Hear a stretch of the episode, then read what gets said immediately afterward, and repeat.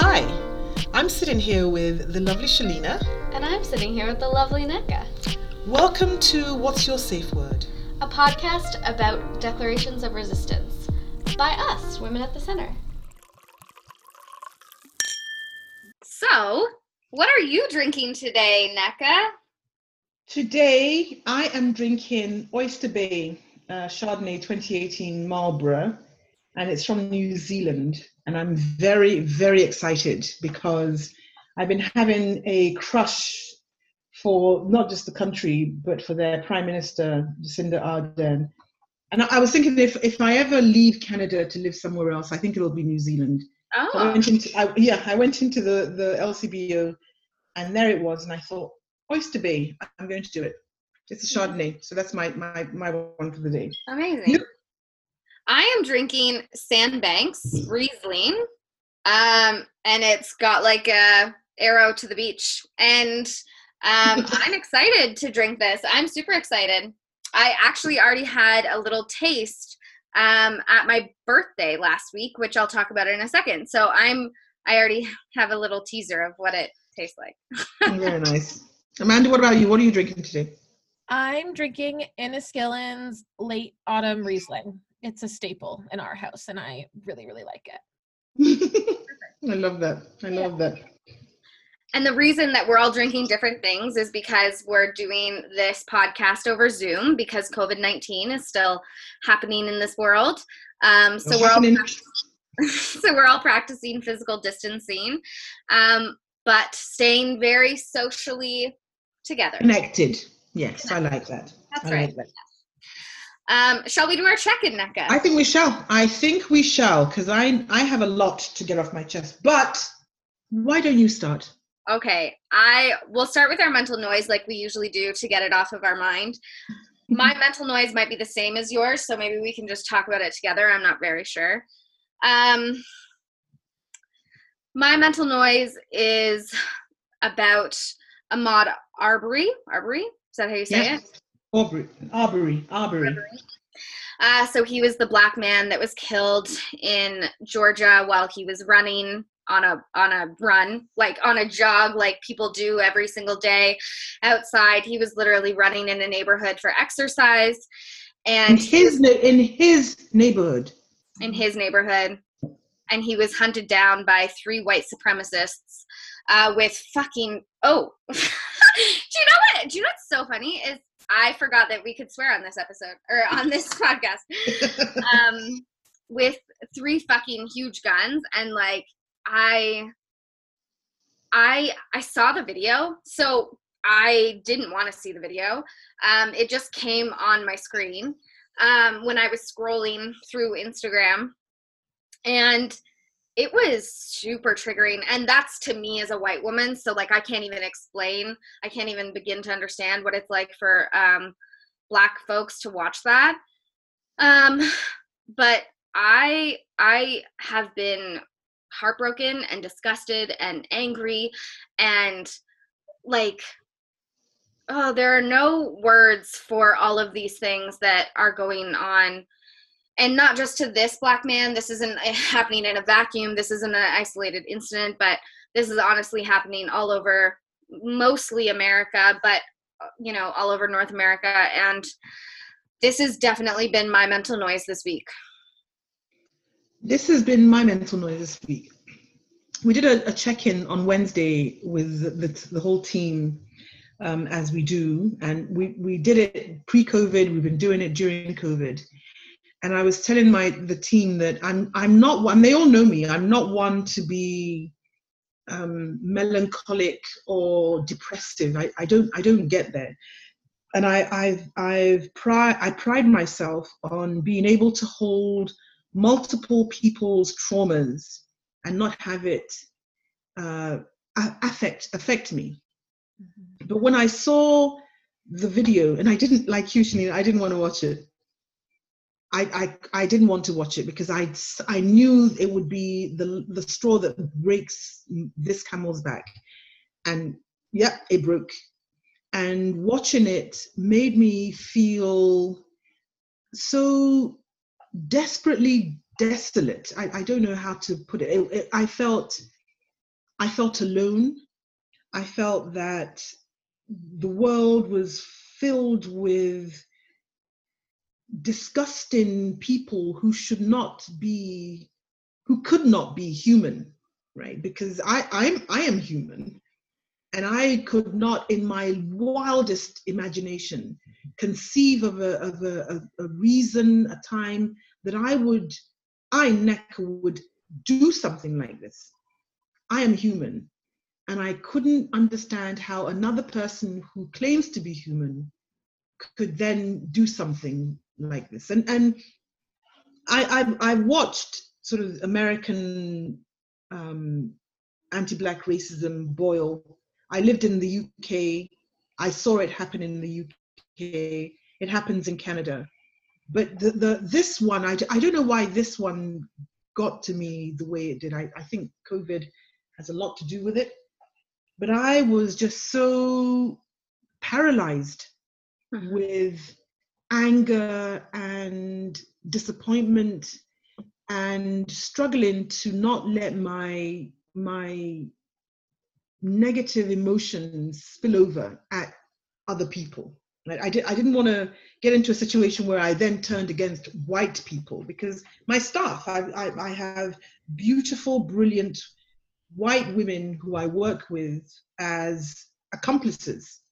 I have friends who I've you know sat I sat on boards with who were white. I didn't want to then sort of ascribe to that racial um, racial hatred. I, I I couldn't let myself, but I didn't know where to put it. did I didn't know where to put it, and the fact that these two men, father and son, had killed a young black boy jogging, minding his own business, jogging they hunted him. It was like hunting fucking deer. Mm-hmm.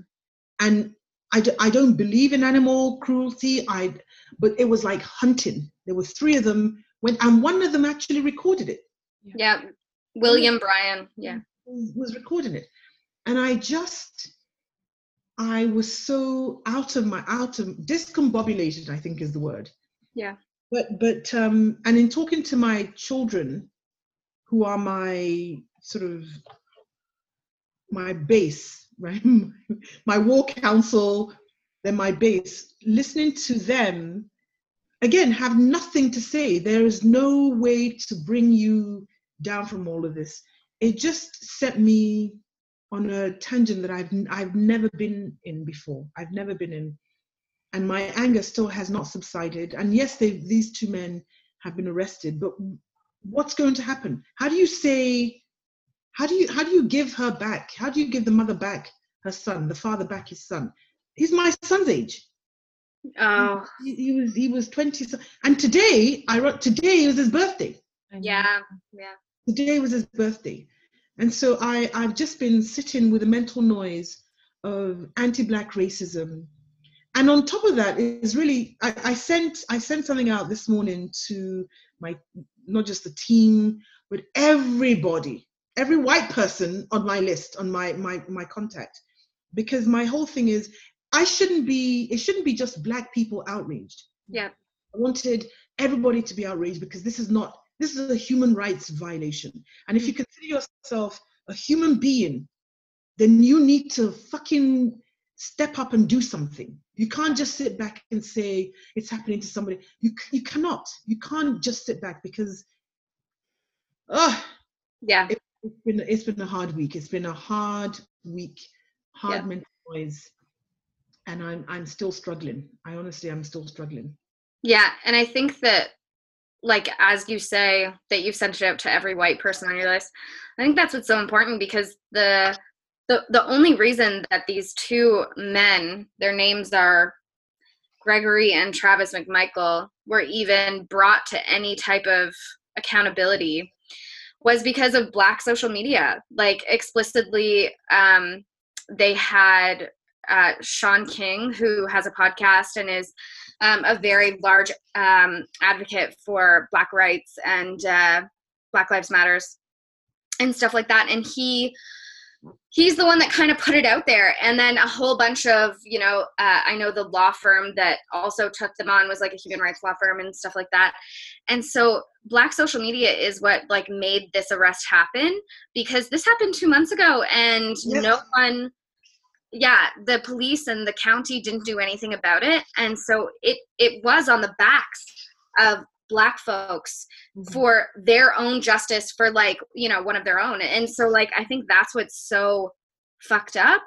I i think like the work never stops for for black bodies. And i think especially um i mean thank goodness that something came from it. And a lot of people because when it did start getting shared a lot a lot more people were sharing it. And celebrities and stuff like that that always get on the bandwagon but i think that um they also did a protest like straight to their house uh the house of the the murderers and uh i think that was really really powerful as well so yeah It's, interesting that you you you you say it in terms of. To me, it's about if you consider yourself a human being, and if you do not feel outrage at what is going on, then I don't consider you a human being. yeah If you consider yourself fair-minded and justice motivated, and you are not outraged, then I don't see you as fair-minded and justice uh, motivated. If you consider yourself um, somebody who seeks accountability and you don't feel that these men need to be held accountable, then I don't see you. I don't see you as somebody who is, you know, seeking accountability. And and just to broaden it a little bit, this is this is uh, this is a problem of white supremacy. Yeah. Problem about white men with guns who feel that they have a right to go and hunt. And it's it's like a continuation of jim crow. It's a continu- the, the, the father is 62 Yeah. and as i was thinking about it i was talking to christiane my daughter about this that this man probably grew up at a time when black people were being lynched. And he was one of these people you know five six who was at the fucking picnic where they would they would hang a black man put a tie around him and set him alight and everybody would then go and have a, this man grew up in that generation.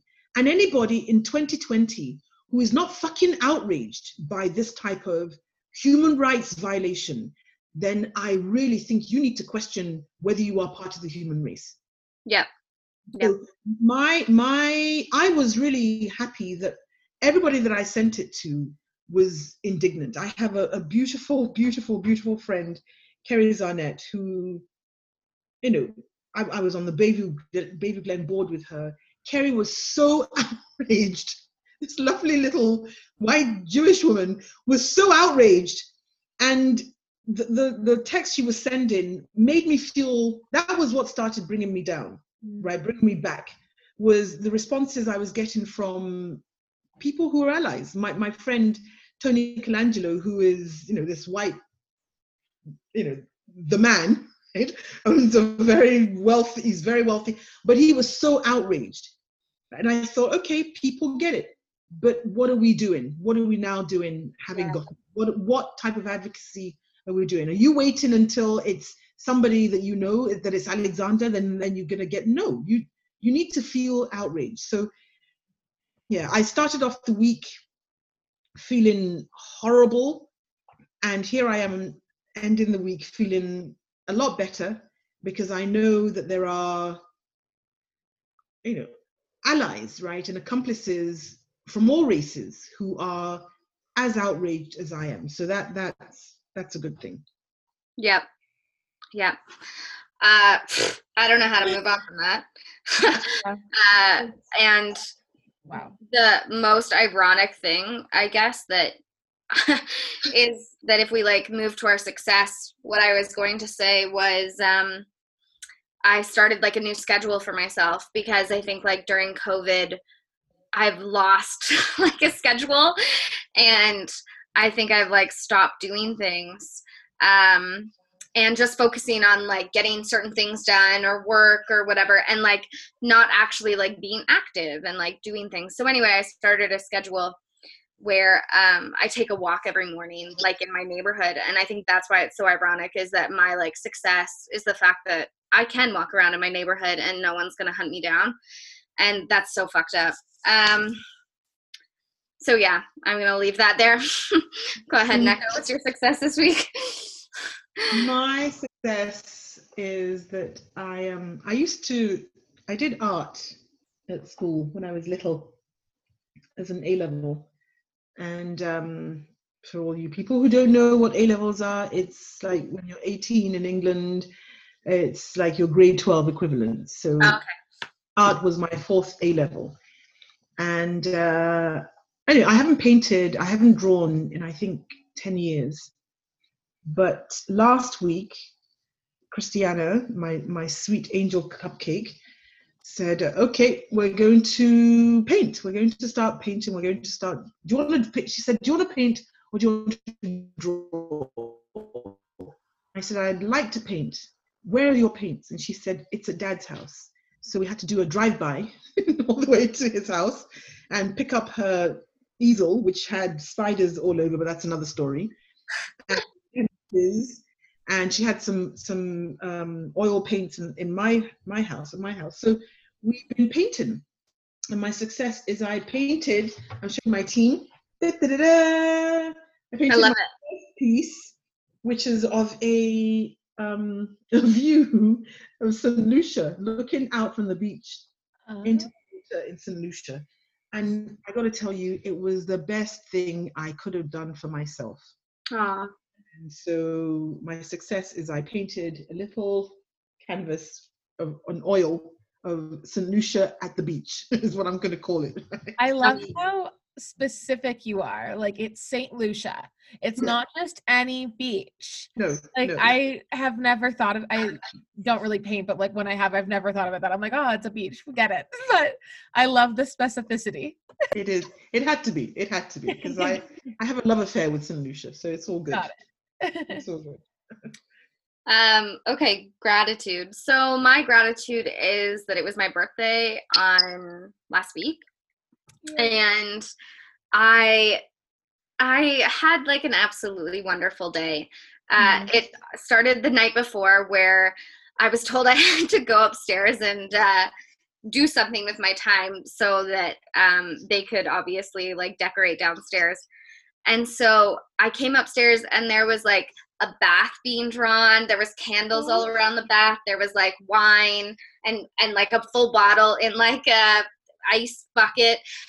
And my book was set up there and all that stuff. So i got to spend like i don't know like two hours in the bath and then Wow. yeah. And then um i got to like watch some tv by myself and whatever and then went to bed. And then when i woke up in the morning uh i was i was pulled downstairs and i was blindfolded.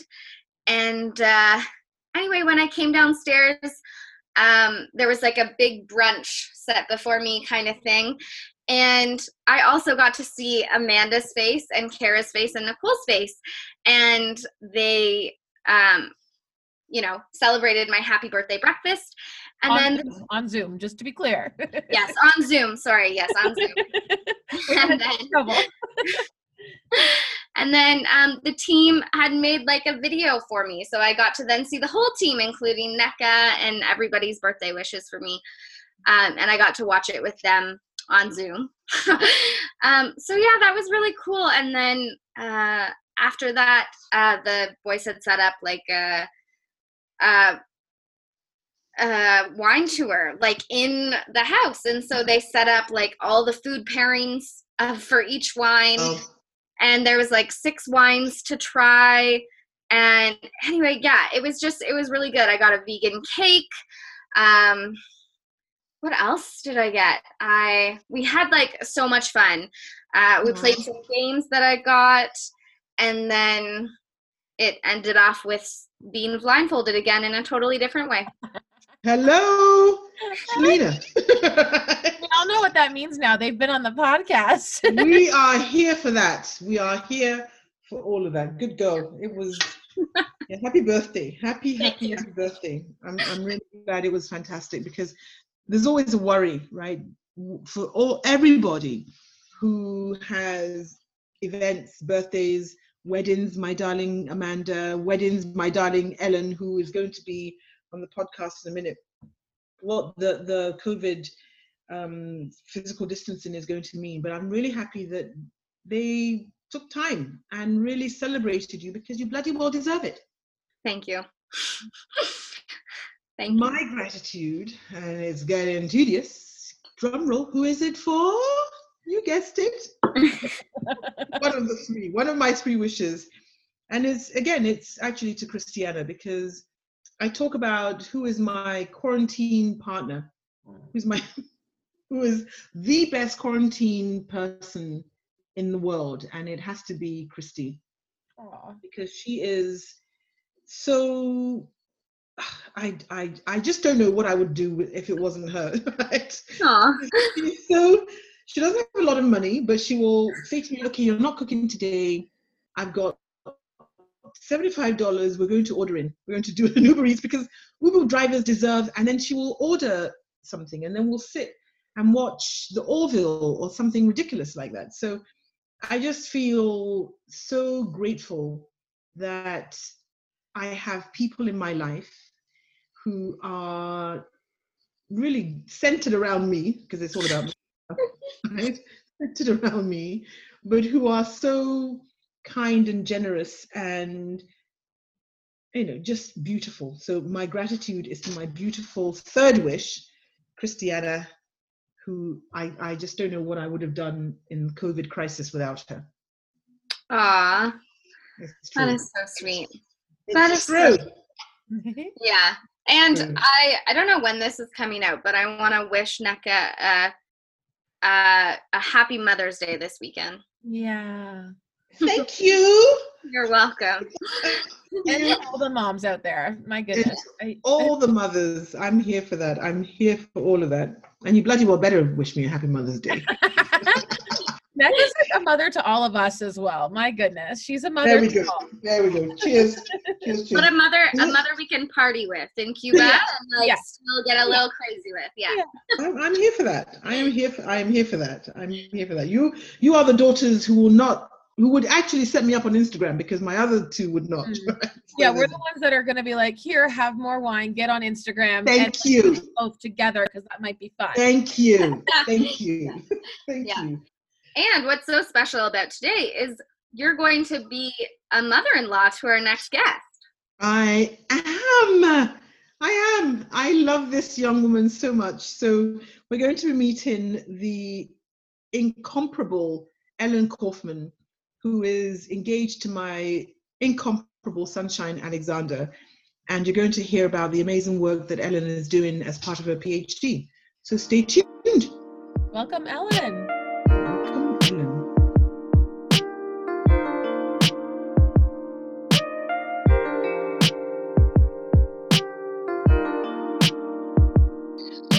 Are so excited today because we have the most wonderful, wonderful guest surprise for all of you. I've been talking about her all the time. Um, my lovely, lovely, lovely son, Alexander, my sunshine's fiance, who is equally delicious, Ellen Kaufman, is going to be joining us today to talk about the work that she's doing, her life, and everything that is awesome. So, welcome. Welcome, Ellen. Thank you. I'm very, very excited to be here. Well, we um, it took us a, a minute to sort of figure out how we're going to continue the the podcast with the COVID that's still still still happening. But we're happy to note that uh, Zoom has been a very good friend of ours. The quality hasn't been really bad, has it? No. But um, this has been really really good. So so we're going to really really get into a, a great conversation um, with Ellen, and I've known you for. When did you and Alexander start dating? Um, I guess that was spring of uh, 2017. 2017. Why don't you tell our listeners how you two met? Oh my gosh, he's not going to be happy about this. Uh, uh, yeah, so I guess this also leads into sort of what I'm doing now. But um, so Alex and I met at Georgetown University um, in an interdisciplinary master's program in communication, culture, and technology. Um, Wow. And uh, we were there for two years. Um, Alex was much more interested in sort of the business side of artificial intelligence, and what I've always been interested in is more of the um, social, cultural, and ethical implications of these technologies.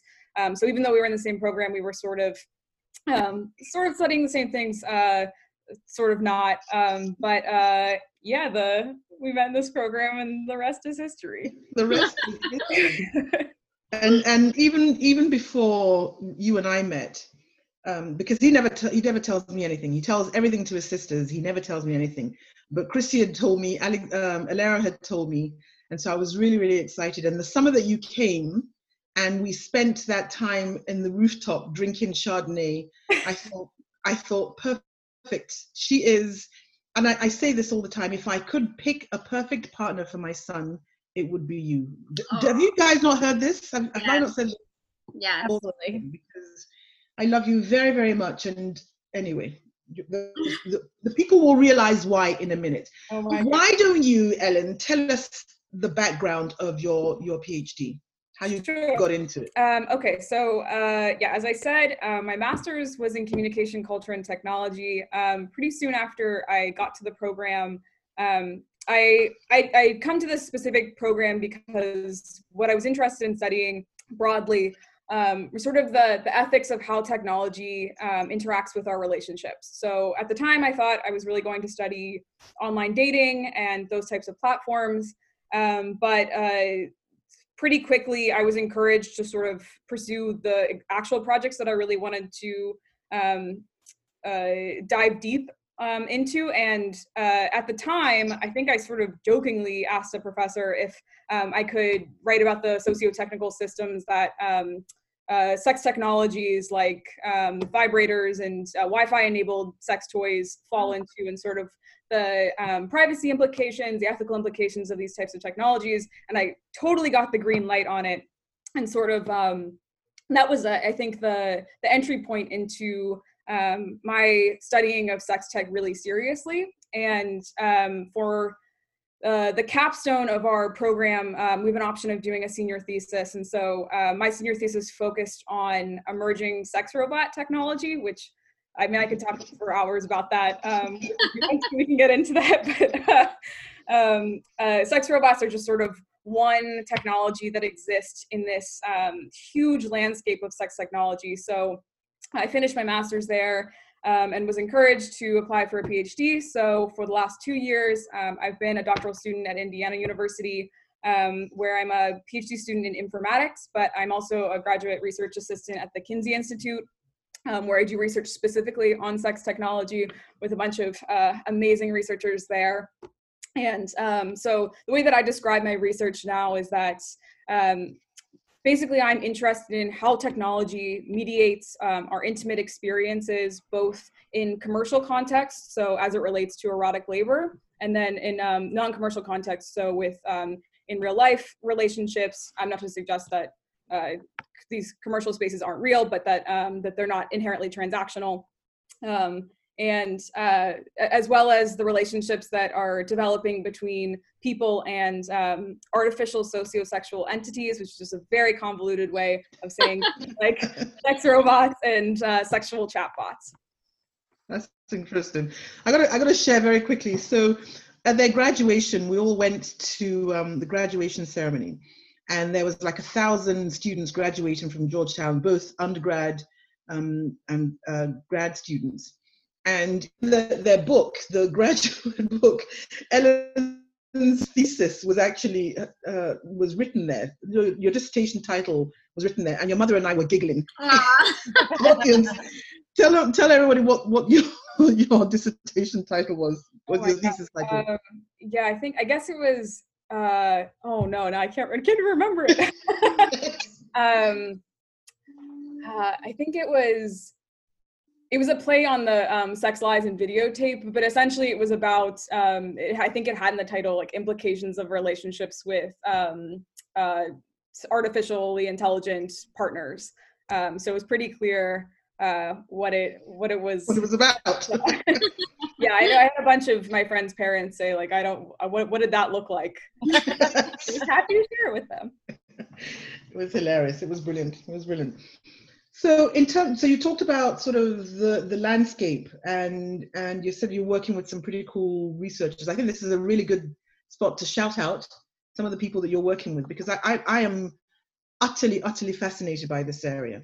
Mm-hmm. Oh, absolutely. Yeah. So I, um, I mean, I, my shout out would be to, uh, so I, I'm in a lab um, at Kinsey under um, Dr. Justin Garcia and Dr. Amanda Gesselman. And um, Amanda is the PI of a um, sex tech study that we did um, last summer, and that is an ongoing project that I can talk about a little bit. But because um, most of the the work that we've done is um, pre-manuscript, I can only sort of I can't get it too deep into the weeds of that. But right. I'm really happy to talk about that.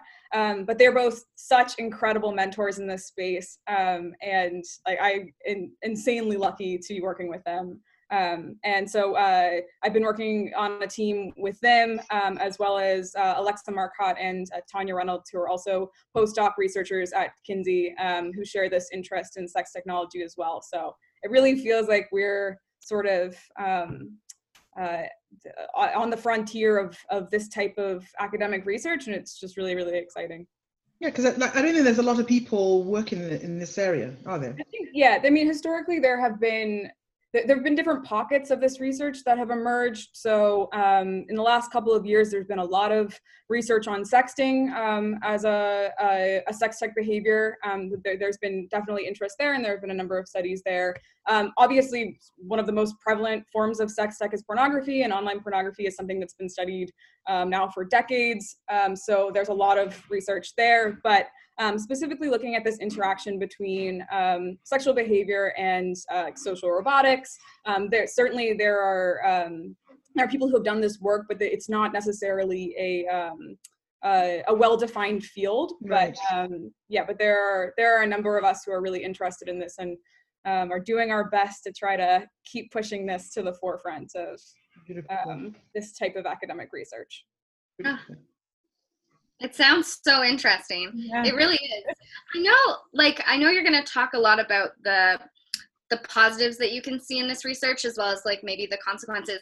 But before we get to that, can you maybe like tell us a bit of like the terminology that you use? I know you just said one erotic labor, and we talk a lot about language on this podcast and why it's so important. And so I even wrote erotic labor down. Can you kind of tell us a bit about like the different, I guess, terminology that you're going to use and why it's important to use that terminology. Yeah, absolutely. Um, yeah, so the I think one of the things that's that is um, uh, it's something that absolutely it should obviously should not be overlooked in, in any research, but something that's so critical to this academic space is its politics. Um, and like the in the language here, as in other contexts, is highly political. So um, because a lot of the the research um, that's been done here um, comes out of sex worker spaces. Um, as I said, the the academic research is somewhat limited, but um, that's not in any way to undermine the the the research that's been done and the and the work that's been done by sex workers in this in this space. Um, because of that, there are uh, th- this language has been negotiated um, uh, for, for quite some time, and um, I, my understanding is that it's a matter of personal preference. Um, in in lots of cases, um, for example, like the the word whore has been reclaimed um, in in certain sex worker contexts. In others, it still remains um, somewhat controversial. So.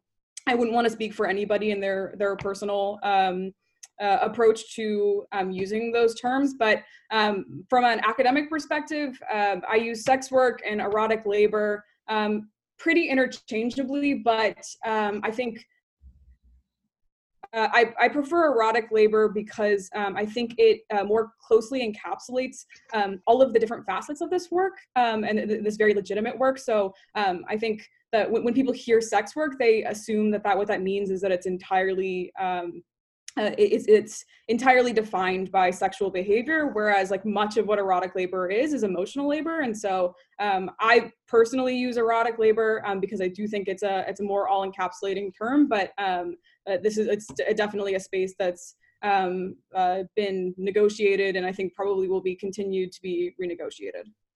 Wow. I know. Michael, I know. And, and, as you were talking about uh, erotic labor and how, to me, it seemed almost a contradiction in terms, but then that's because I'm I'm my generation. That you could have um, technology, i.e., devices that then have emotional connection. The people have emotional connectivity with, and so I think I think the idea of sort of this erotic eroticization and sexuality is to show that it's more than a physical, a physiological re- re- response. That there's emotional um, attributions to to be had to it as, as well, right? Right. Right. Yeah, and I mean those are the kinds of things that we've um, already found in our study in terms of um, we were looking at. Uh, so we did this nationally representative survey um, of sex tech use and behaviors, um, and one of the things that we found is focusing specifically on um, online webcam modeling um, is that uh, I think contrary to um, the to, to this this idea that you sort of addressed here, which is that like people are only using these technologies for sexual gratification. We're fi- we were finding that um, people who have uh, multiple visits to the same um, model report feelings of emotional connection um, with the model. Um, their uh, reported levels of social support outside of um, uh, outside of their online relationships are pretty similar to people who don't um, use sex tech or don't access um, online um, model uh, streams. Let's go back to the, the conversation around language. So, what are what are sort of the acronyms and terminologies that are prevalent in this sector that you know our listeners should be aware of? Sure. I mean, the thing about this is, it's just it's true. Like, I think you don't i don't want to speak for other people. And so right. like and the at this i as much as i believe that this this work um, should be sex worker focused i'm not a sex worker. So i don't feel like i'm not going to say that the, like this language is appropriate or this language isn't. It's like i said it's a i think um, it, it's really important to recognize like your your positionality in all of this yeah. Beautiful. Absolutely beautiful. And that's perfect. Um, yeah. So, sex tech obviously is just a portmanteau of sexuality and technology or um, sex technologies. And I would be absolutely remiss at this point to not mention Cindy Gallop, who is the person who coined the term sex tech. Um, she's also the founder of Make Love Not Porn, which is an amazing sex tech platform. Um, I am deeply obsessed with her and all of her work and I cannot recommend following her on Twitter enough because she is uh, always discussing what's new in this space. Um, she's just, she's incredible.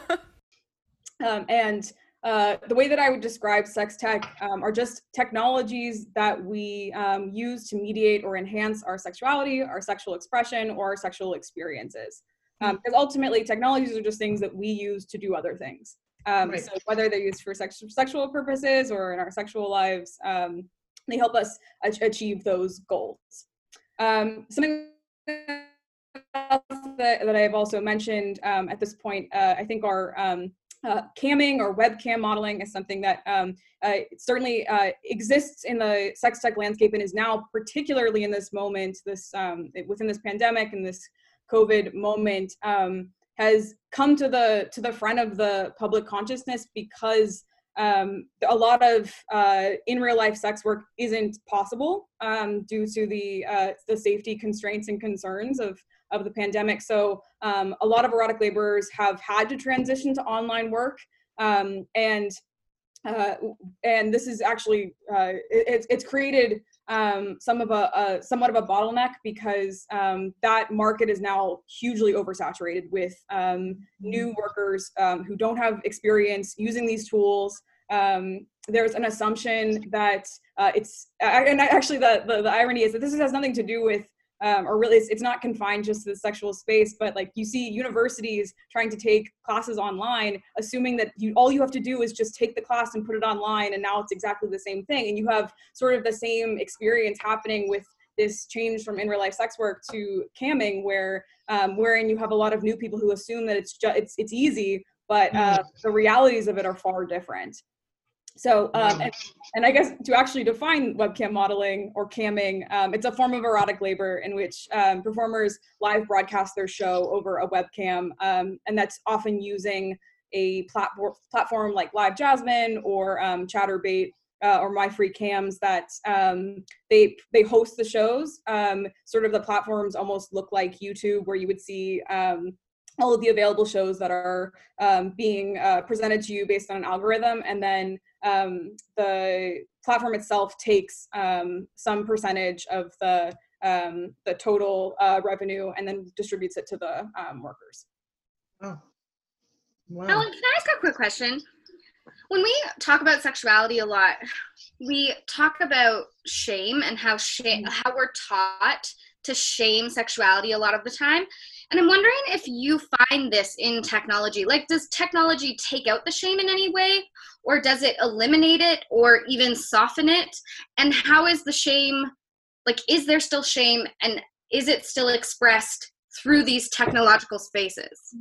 Yeah, I think that's a great question, and I think that's that's sort of the um, one of the most frustrating paradoxes of this this type of technology is that um, these technologies uh, in theory can facilitate sexual expression without shame. Like they're at their at their um, best in, in their best manifestation they um, they're providing people with opportunities to explore aspects of their sexuality um, uh, with their partners in long distance relationships um, to uh, explore desires that um, that maybe they have outside of those relationships um, and uh, I think something as as um, simple as sexting or um, uh, like sending erotic photos of yourself to your partner, um, those are opportunities for you to have um, an assertion of your sexual agency, um, an identity that like that can be totally without shame. I think that, but what's frustrating is that these platforms aren't designed to do that. The platforms that the um, they exist within, as you said, this this uh, cultural context of um, stigmatization and shame that um, mean that uh, at some point, at any point really, the, um, the platform can reinstate that level of shame on the behavior. Um, so like a, an example of that would be that um, you can be exchanging consensual images um, with a partner and uh, your partner could then non-consensually share that content online and so you have this the context changing um, based on this lack of consent. And and at that then at that point the platform is not prepared um, to be held accountable for that behavior. And then well the question there is where does accountability actually lie? Is it with the the the facilitators of the platform the creators of the platform or the individual who is sharing or both?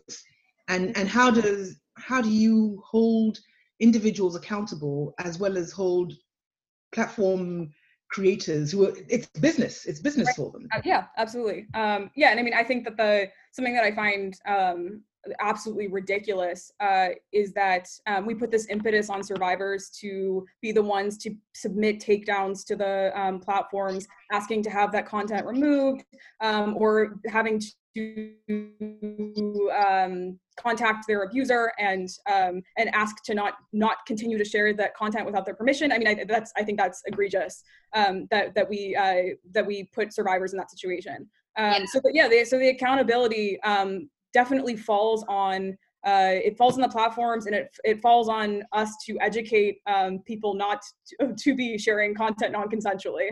Um, I mean, it, it, falls on us to educate people about consent in a way that's meaningful um, and to understand how that fits in this um, larger web of new tools that uh, can be used for these forms of um, sexual violence. Yeah, and, and, yeah, and to, con- to, continue, sorry, Amanda, to continue with the sort of the negatives uh, implications of this technology, the, the, the fact that it can be disseminated so quickly and so widely mm-hmm. just aggravates the the trauma and and and the violence right to to the survivor the the, the victim of that that type of crime and so are, are these platform developers putting in um, tools and strategies to curtail right how this information is shared mm-hmm. um, yeah so So they are, um, but I think what we need to ask questions about are um, if these are the right tools that they're putting into place. Um, so in the United States, um, there was legislation that was passed in 2018. Um, uh, the acronym is SESTA FOSTA. Um, and essentially what this uh, legislation on its face was designed to do was to curb human trafficking online. Um, so what uh, Sesta Fosta addresses is um, uh, Section 230 um, of uh, a, a um, earlier piece of legislation um, that essentially uh, makes platforms responsible for content that could be suggestive of human trafficking. Um, and it's retroactive as well. So um, this is the kind of legislation that, uh, again, on its surface, seems to be designed to um, address this type of image-based sexual violence um, because it uh, it gives law enforcement the ability to um, actually hold the platforms accountable in reality, and Okay. uh, in, in the lead up to this legislation passing, um, the, there was uh, a tremendous amount of pushback um, from uh, sex workers in particular, um, who identified uh, how this would and wouldn't actually um, uh, help uh, curb human trafficking and how it would actually exacerbate violence against sex workers um, and others who um, express uh, their sexuality online. And and um, since it's been passed, uh, basically that has been the result um, of this legislation. In that um, various communities that were used to ensure the safety of sex workers have been um, removed from the internet. Um, which uh, obviously makes in real life sex work much more um, dangerous. And um, more specifically, it's given these platforms free license to move the goalposts um, for what they consider content that could be sexually suggestive of, uh, or content that could be suggestive of um, human trafficking and content that isn't. Um, and so, what that actually looks like is um, uh, people who are sex educators on YouTube have their content demonetized, so they can't use their content for, um, they can't advertise in their um, content. What that looks like is that um, sex workers are shadow banned from um, these social media platforms, so they are effectively kicked off the platform without a um, justification. But it also looks like uh, sex workers not being able to use money processing platforms like PayPal, um, all because their content is quote sexually suggestive. Um, so in so in reality, what it does is it um, and to, to return to your point about shame, uh, Shelleena, it, what it does is it reinstates this um, this culture of shame around expressions of sexuality that don't match um, what uh, the, what the, the powers that be within these platforms deem appropriate forms of sexuality. So who gets to determine what is um, who gets to define what is appropriate? So you have um, all these platforms because uh, they they have more content uploaded to them every day than they could possibly look through um, manually. Um, most content moderation on social media platforms is a combination of human moderators um, and algorithmic moderators. So these are um, machine learning processes that are trained with rules about what's appropriate and what isn't. And so they will automatically take down certain content um, without having to be approved by a human moderator. The human moderators are essentially the trainers for the algorithmic processes.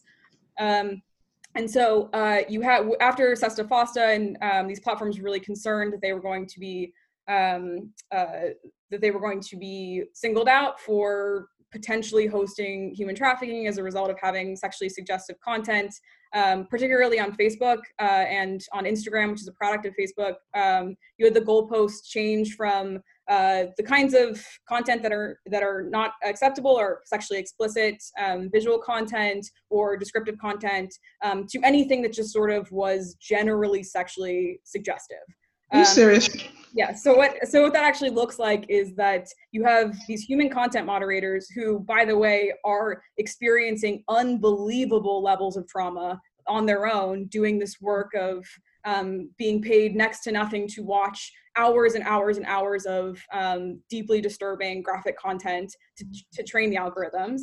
Um, so you have those people who are working under these unbelievably traumatic conditions who have to just sort of based on their subjectivity decide that this image is uh, sexually suggestive and this one isn't. So um, it's practically what that looks like is if there's nudity um, it's taken down. If there regardless of the context if there's sexually explicit content that is um, it, it- that is educational it's taken down.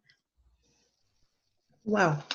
Is that I guess where we see like um like where there was that uproar of women like breastfeeding and then all of a sudden that was taken down. So how does this i guess like how does sex and technology kind of interact with censorship? And how do you kind of like move past the censorship or or do you? Is it possible to? Yeah i mean right i think that that's sort of the um like the million dollar question because um, i think there has been um, there's been an acknowledgement amongst um, people within the sex tech community that these tools are too limited to actually um, uh, to, to bring about the type of equitable expressions of sexuality that we we believe um, that people deserve.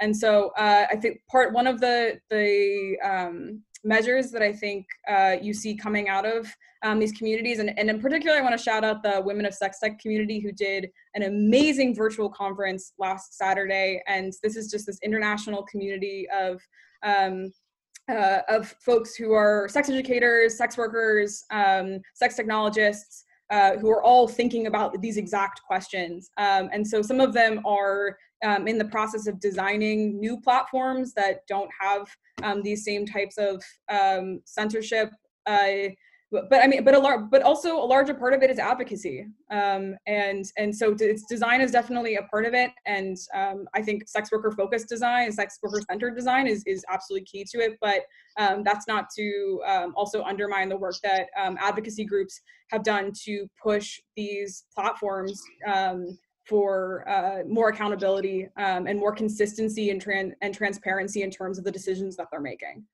Mm. Can I? I have a quick. Oh, sorry. Yeah. No, no, no, lovely. Uh, After you, Amanda. I was just going to ask, kind of going back to when you were talking about accountability. I'm wondering, especially for like people listening that like may use things like this, like, or just people that are interested in this, like, where does accountability fall when you're thinking about the people viewing it? Like, are viewers accountable? Because it's like if something's being posted without consent, mm-hmm. like, how are then viewers accountable? To like know that what they're watching or what they're viewing online was posted consensually? Is it like a safe site to use? Like how, like how how do conversations like that kind of happen in that space? Yeah. Um again i think i would point people to the women of sex tech group. Um there are uh folks in that group who are doing, especially in terms of sex education um, work, where they are um, aggregating uh, these spaces online um, that have sort of passed these these te- these more um, rigorous ethical tests in terms of where the content is coming from. Um, a, space that sort of uh, I think um, something that's been contested are these spaces of ethical pornography. Um, not, I think, in the same way that we see sort of um, sustain, uh, these terms of sustainability and ethics applied to other consumer spaces. Just because something is labeled ethical doesn't mean that it's necessarily ethical, which is why um, the, the, like some of those folks have done incredible work um, in terms of interrogating whether these um, websites actually are meeting those those standards. Um, so there's like there's certainly resources for thinking through how you ethically consume this content um, but i mean but a, but a larger part of it also is that these platforms um, these platforms are designed to enable uh, the um, users to hold the platforms accountable. Um, unfortunately, that's often used um, for abuse. So you have people who use the the reporting um, affordances of these um, platforms to uh, target sex workers, who to to deplatform sex workers. At the same time, the, there are the the same opportunities for um, uh, advocating for sex workers through reporting non-consensual content, for reporting people who are um, perpetrating the same types of um, image-based sexual violence over and over again. It's it's uh, like there are certainly not any easy answers there, but um, especially in the advocacy spaces, these are the things that are being discussed really seriously. Brilliant. That's brilliant. I'm interested in in the intersection of the law and sex tech mm. because I mean, you talked about the what do you call it, the SESTA FOSTA? Yeah. Which is, it has legal ramifications, legal consequences, but yep. the challenge is there's there's a lot of violence that's being perpetrated online. There are people who are reporting, but the the law seems to be moving at a very slow pace in, mm-hmm. in comparison to, to the technology.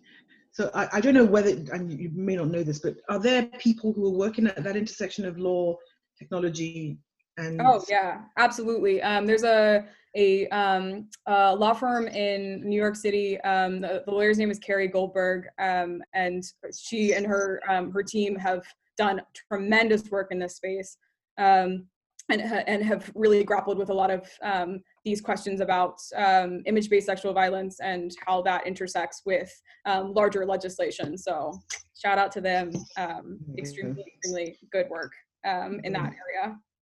Brilliant, brilliant. You just mentioned like online sexual violence. And can you just talk about the validity of that? Because I know a lot of people will hear what you're saying and say, well, you guys weren't in the same room, or it's not this like typical story that we hear that sexual violence is. So can you can you talk a little bit about the validity of online sexual violence? Mm-hmm.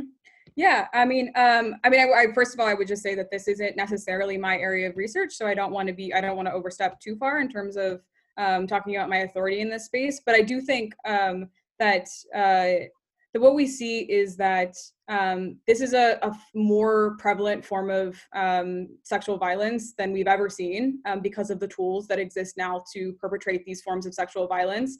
Um, often, I think this um, this is a space where uh, a lack, sort of a lack of digital literacy broadly, um, Mhm. means that uh, there is a layer of shame that's um, that that is certainly present in this type of uh, in this type of sexual violence um, that doesn't really have um, uh, there there really isn't any any recourse for it um, uh, in the sense that um, often uh, especially because um, sexting and um, some of this content happens um, with underage uh, um, uh, users. Um, the because of the how the law um, is and isn't uh, well suited for dealing with issue with um, issue, issues related to digital platforms. Um, if you create the content um, and you are underage, then you've created child pornography.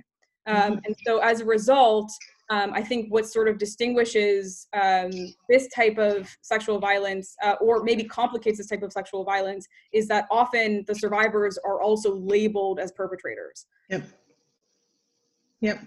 It reminds me of uh, there was a, a show that we watched with um, Zendaya, Oh, Euphoria? Euphoria, yes, where the the the guy was accusing Right. Her of you know that because she sent him she texted him some images he was saying i'm going to report you and you're going to be labeled Right, as a as a sexual predator or, or something. And and that that is worrisome because again it's about consenting individuals sharing inf- uh, images of themselves freely. But Right. where it becomes problematic is when the law sort of applies this very heavy mallet to everybody Mhm. yeah that's that's that's hard Yeah, but I think certainly again, um, I can't uh, overemphasize how important sex education is in this context, and I think, I mean, in I, I don't know what it's like in um, Canada, but in the United States, certainly we see these these programs being gutted, um, and when they need to be more prevalent, probably. Um, uh, it's the same in, it's the same uh, it, it's the same in canada as it is in, in the us because in ontario we had i mean Shelleena can talk about this we, we addressed this before but the the the whole consent curriculum was removed Mhm. right from from schools and so yeah it's a worry it's a huge worry and it is another area for advocacy that we we really need to uh, amp up. I'm sorry Shelleena you're going to say something No, it's I I find that it's dependent on the political party, right? So uh, like in our case in Ontario, the Liberals, yeah, made like very up to date consent kind of sex education, and then as soon as um, uh, the Conservatives came in, it was again wiped, and it went back to like 1994 or something. Which the big, the big talk, like the big discussion, was the fact that in 1994 they didn't talk about anything online right where hers i guess like Wynne's kind of had talked about that and and that's why that's what you're talking about that it's so important to have that kind of um, lens on it Right. Because yeah, I mean, I think this is uh, again like the you have this technology that can be used um, for sexual expression, um, to assert sexual agency. Um, it can be used in these really positive ways, but they're um, I think like this is and this is this is true sort of for anything related to technology. Like the users don't own the technology. Um, mm. and that's that we don't teach that sort of digital literacy in any way um, in terms of the content that we we create using these platforms um, i mean so that, that you just never until sort of we we seize these mechanisms of, of control and we're we're creating these platforms um, that have those ethics baked into them um, then we're, we're, i think unfortunately we'll see over and over again that the platform's always going to choose monetization over um, justice essentially yeah, yeah wow. that's that's that's a good uh, that's a good title, Amanda. Right? I literally was like, I like that. Whoa. Well, it, it's it's a really beautiful segue into some of the positives, right? Uh, the, how the technology can actually mediate positive uh, right. sexual experiences. So, why don't you tell us what you've been doing in this area? Sure. So yeah, as I said, as I mentioned earlier, um, so we did this uh, this survey of sex tech use, um, and uh, I do think it's important um, to touch on the impact um, uh, of using these technologies in terms of um, expressing one's sexual identity, in terms of meeting sexual desires. Um, the fact that we found that uh, I think one in three um, uh, participants in the survey who, who um, regularly visited these cam model um, websites felt an emotional connection with um, the performer um, i think is, is really promising in terms of um, the type of meaningful relationships that can come out of using these types of um, uh, sex tech. But more uh, more specifically i think uh, there there are actually a number of studies that are ongoing right now. Um, the the folks who I work with at Kinsey are doing a study about love and sex and relationships in COVID. Um, there are a number of other labs that are doing um, similar research and looking at how what people are essentially doing um, in terms of their sexual and romantic behaviors at home during the pandemic. Um, and, and sex technologies can be hugely beneficial um, in terms of uh, exploring um, different aspects of relationships, um, try, testing out new behaviors. Uh, I think that they're the, the cool thing about technologies, the wonderful thing about technologies is they always introduce new opportunities. Um, and so uh, I, I, can't speak to the results of those um, of those studies, uh, but um, I do think that they uh, provide us with an opportunity not only for exploring in real life, um, uh, different desires, but um, I think they're also critical in terms of um, maintaining these intimate relationships long distance. Um, and we're seeing that not only in sexual relationships, but in um, intimate relationships that between um, family and friends, uh, where these sort of simple telecommunication technologies um, become so crucial uh, in terms of meeting that critical need for companionship. Yeah. Yeah. I have a question around sex dolls. Sure. because as, as, we're talking about the positive impacts, and I, I read and I, I, I would see things on on Twitter and stuff, and I'll send it to Ellen all the bloody time. and uh, there was one article I sent you a couple of months ago about um, the way sex dolls have sort of in some communities and in some countries have surpassed pers- human contact. Mm-hmm. And so, are, are you finding, or is there research being done in this area of, of the replacement of human women mm-hmm. with uh, sex robots? Yeah. So, the, the thing about the thing about that is, is that Ellen is smiling right now.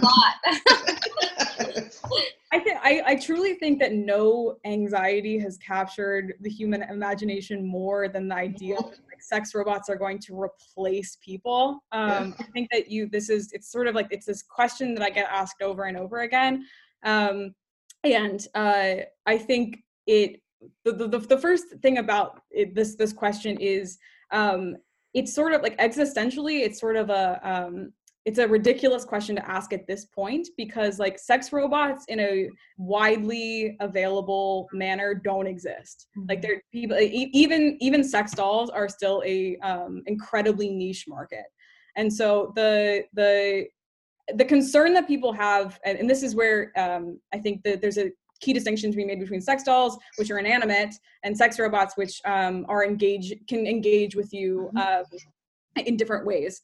Um, the the concern about sex robots is that they will become so lifelike that we won't need any human partners um, th- from a technological standpoint, that is highly unlikely at this moment. Um, the like the the sex robots that are on the market currently um, that it, it's are uh, again not widely in distribution um, can cost anywhere between ten thousand and fifty thousand dollars because they're the the technology is such an investment.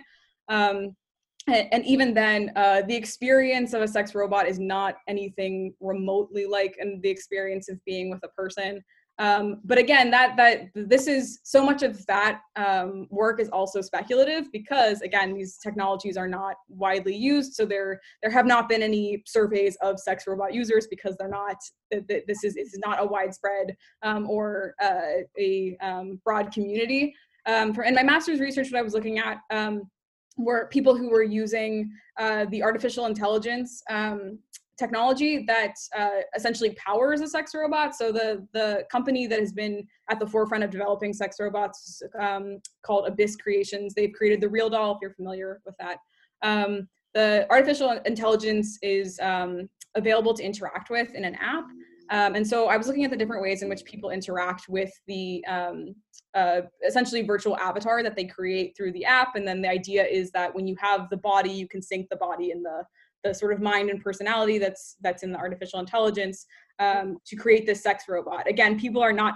Re- this is not a widespread uh, sexual behavior, um, but uh, but nevertheless. Um, uh, what I found is that people were using the um, technology in totally different ways, um, and uh, that um, I think it, it's safe to say that many people see this technology as a supplement to human interpersonal sexual interactions, um, as opposed to a replacement. Um, I think, uh, like, certainly the again, the idea has been floated amongst um, certain communities that uh, um, I think are uh, have have other uh, other views that correspond with the idea of wanting to eliminate women um, uh, in in society um, have thought about the idea of them as a replacement, but from the actual users themselves. Um, I think that uh, what we're seeing is that people um, think about these technologies as a supplement, um, as an opportunity for those who have um, social or sexual anxieties to um, become comfortable with um, uh, with sexual experiences in a way that um, that allows them to maintain agency. Um, something that I'm really interested in is the use of these technologies amongst survivors, um, uh, that particularly um, uh, those who um, have experienced. Uh, um, trauma and, and feel that uh, that the the pathway into interpersonal relationships is is now uh, stifled by that trauma. Um, mm. but yeah, so I think we see we see all these other opportunities to use these technologies beneficially. Um, and and I, and that's not to say that the the concerns, the ethical concerns about the ways that the, the robots look, um, the types of personalities that they um, are programmed to uh, display are not in some way problematic. But um, very very long story short, uh, short very very long answer to your question, which is that I don't think we are in any position to be worried about sex robots replacing humans at any point in the near future the Stepford wives will not be moving into the neighborhood anytime soon. No, I don't. I feel, I feel we are very, very, very good on this. Okay. yeah. That's brilliant. Um, I know that we're coming up to time, so I'm just wondering if there's anything that we didn't ask that you really want to share or that you want the reader to the reader oh my goodness the listener to walk away from.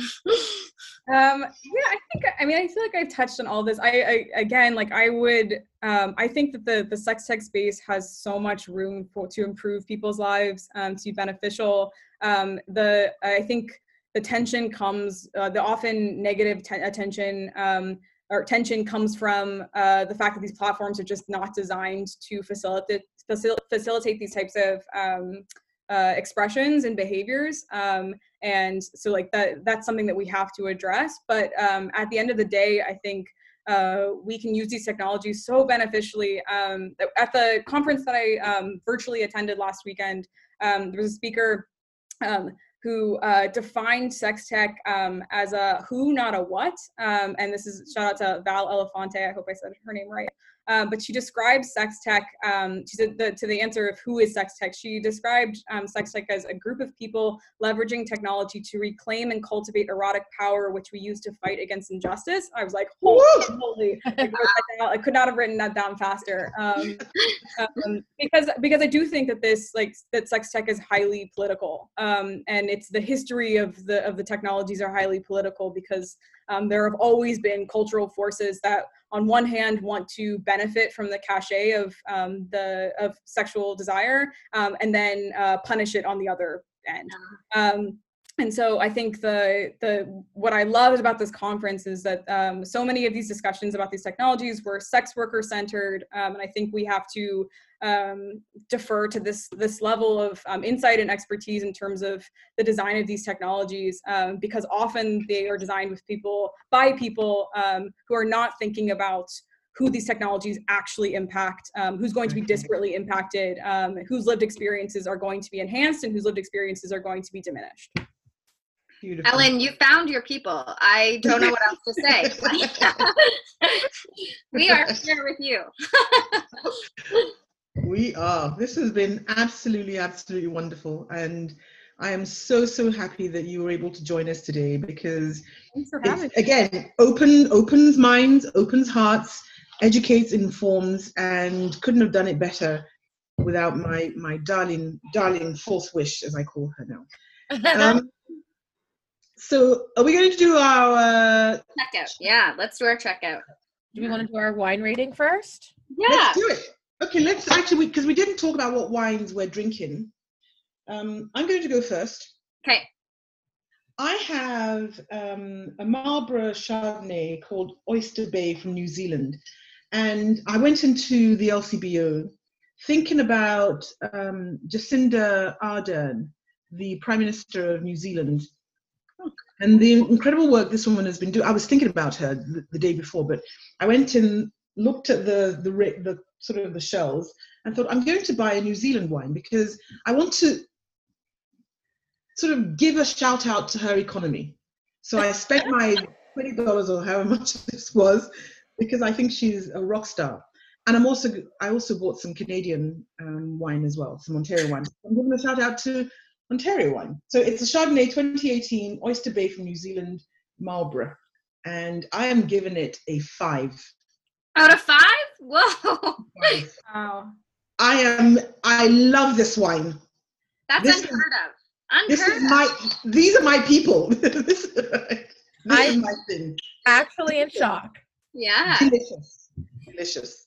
Okay. Cheers. Cheers. I can go next. I am drinking a Sandbanks and it's beach and it's a Riesling. And I have this because it was my birthday last week. And um, happy birthday! Thank you. and um, my partners set up a wine tasting event in our house because of COVID. Anyway, this was one of the wines. And as soon as we all tasted it, it we loved it. We loved it. So um, I also give this a five. This is a five. Today is a five day. Yeah. yeah. Cheers. Amanda, what about you? It's so funny. I actually think I have that bottle, Shelleena. So I'm like, ooh, I'll have to open that one. Um, I'm drinking Inniskillin's late autumn Riesling. Um, it's one of our faves. We just like it's a go-to. I feel like it's one of the ones like we just grab it every time we're in the LCBO. Like if we are trying something new, but we just grab it because we know we'll like it. Um, and it's like, I feel like this is, I was going to give it a 4.5, which I thought was high, but now it feels low. But, but I think I'm still going to go with the 4.5. It's like a nice crowd pleaser for me. Nice. Very nice. Very nice. And Ellen? Yeah, I had to Google what it was because I fin this was I was at the very end of this bottle and I threw it out before this started but I'm fairly certain that, and also the the um, background to this is that um, Nneka was unbelievably generous to me. And I came out of class um, a couple of weeks ago and found on the counter that there had been a drop off of um, just like a giant goodie bag of wine for me from her. from the from that. Um, it is the El Abuelo Organic Sauvignon Verdejo. I have no idea what that means in terms of it was a white wine. I I have no idea what that means in terms of its anything about it, but it was absolutely delicious. And um, I, as Nneka knows, I do not like sweet wine at all, and it was very crisp, very, um, very refreshing and crisp, but not sweet. So I will also give it a five. Wow. Yeah. Wow. that was awesome. This is a five day. This is a five day. Amanda, what, what's the what's the total? I mean, I didn't average them out because they're all individual bottles, but we would be at like a four point Nine? something real. I yeah, poor boy. I, I lowered it a tiny bit. I'm so sorry. Your neck is this week. Okay. yeah, yeah, true. um, okay, and now we'll ask our checkout question. So, the question tonight is super easy. What's the best thing that you cook personally? Like, what is your favorite thing, or the best thing, or something that you've been cooking forever that you cook? Hmm. That's a great question. That is a really good question. Who wants to go first? I'll go first. Okay. um, I didn't I didn't have my answer one second ago, but I thought about it. Um, I'm gonna say it's a hard like toss up between like my chili and my shepherd's pie, Mm. but my shepherd's pie is like the best. I now make it vegan because I don't eat a, a ton of meat. Um, but I use sweet potato instead of potato and it like makes it so much better and then i put like way too many vegetable not too many like a lot of vegetables in it and um, it's like literally one of my favorite comfort things to eat ever Hmm. that's me I used to love shepherd's pie when I was at school. That was part of a, a staple for school dinners. I used to absolutely love it. But uh, I will come over, Shelleena, and sample some of yours. True. Yeah. okay I can go. I can go. My favorite thing is a, a di- um, an African dish called jollof rice. Mm. And jollof rice is actually originally Ghanaian, and Nigerians sort of try to steal it. Uh, and there's this huge competition about who makes the best jollof rice, Ghanaians or Nigerians. I will say it doesn't matter because mine is. um, right? And it, it's a it's a red rice, so it's rice with um, like tomato sauce, and mine is fantastic. My kids love it. Um, I learned it from my dad, so that's, Aw. we'll have to try that too Nneka. Yeah. I will I will send the recipe. I'll okay send the recipe. Yes. Do you have yours, Ellen? Yeah. Okay. So mine, I feel like it's not a thing. I didn't come up with this, obviously, but um, this is it's. I think what is actually colloquially referred to as a slutty brownie.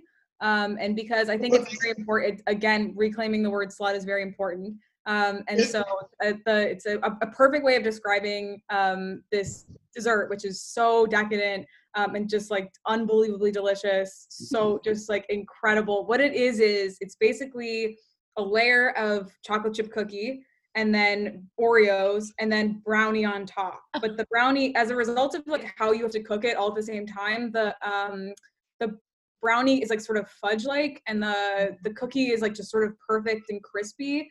Um, and I only it's a pain in the ass to make because it's the the the two um mixes are very sticky so it's like really it's, it's kind of irritating to mix so i only make it once a year at christmas but it is absolutely incredible and it's one of the few things that i cooked both pre-vegan and post becoming a vegan um, it's completely vegan it's absolutely delicious um, i like look forward to making it and eating it all year oh my gosh that sounds really good too Yeah, Shelleena looked very excited. You look Yeah. very excited.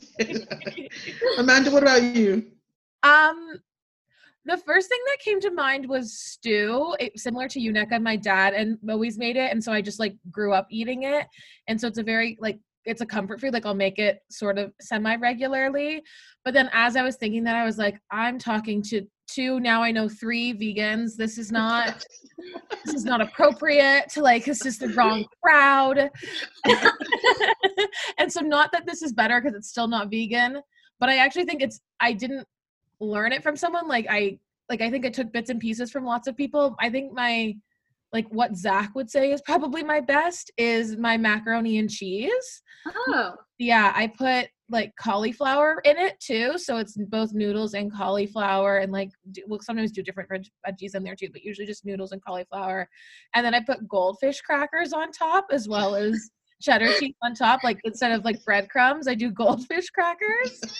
And I don't often make it. I make it less like regularly just because it's a long process. Kind of what you were saying, Ellen. It's like a you got to do a whole cheese. It's just it's it's a lot for a regular Monday to Friday evening. Yeah. But when I make it, Zach is always like really happy.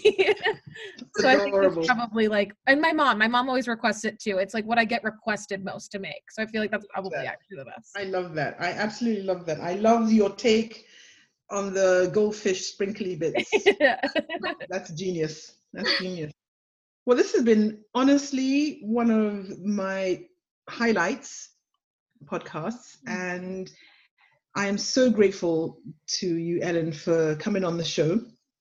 And this is awesome. Yeah, I, I have more questions, I think. like so many like I'm sitting here thinking like, oh, do uh, sex robots have love languages? How does that work? All of these things. So I'm sure you will come on again and grace us with your unbelievable knowledge about this field. I'm like, anytime. hopefully in person next time. Yes. Hopefully. Indeed. Indeed. Thank you, lovely. So, having me. Of course. Anytime. And I guess as we're heading out again, if people would like to subscribe to our Patreon, the link will be in the bio. So make sure you check that out and become a patron and support if you can. Be lucky. And if, and if you have any questions at all, email us at podcast at womenatthecenter.com. And we will see you next time. Bye. Bye. Bye.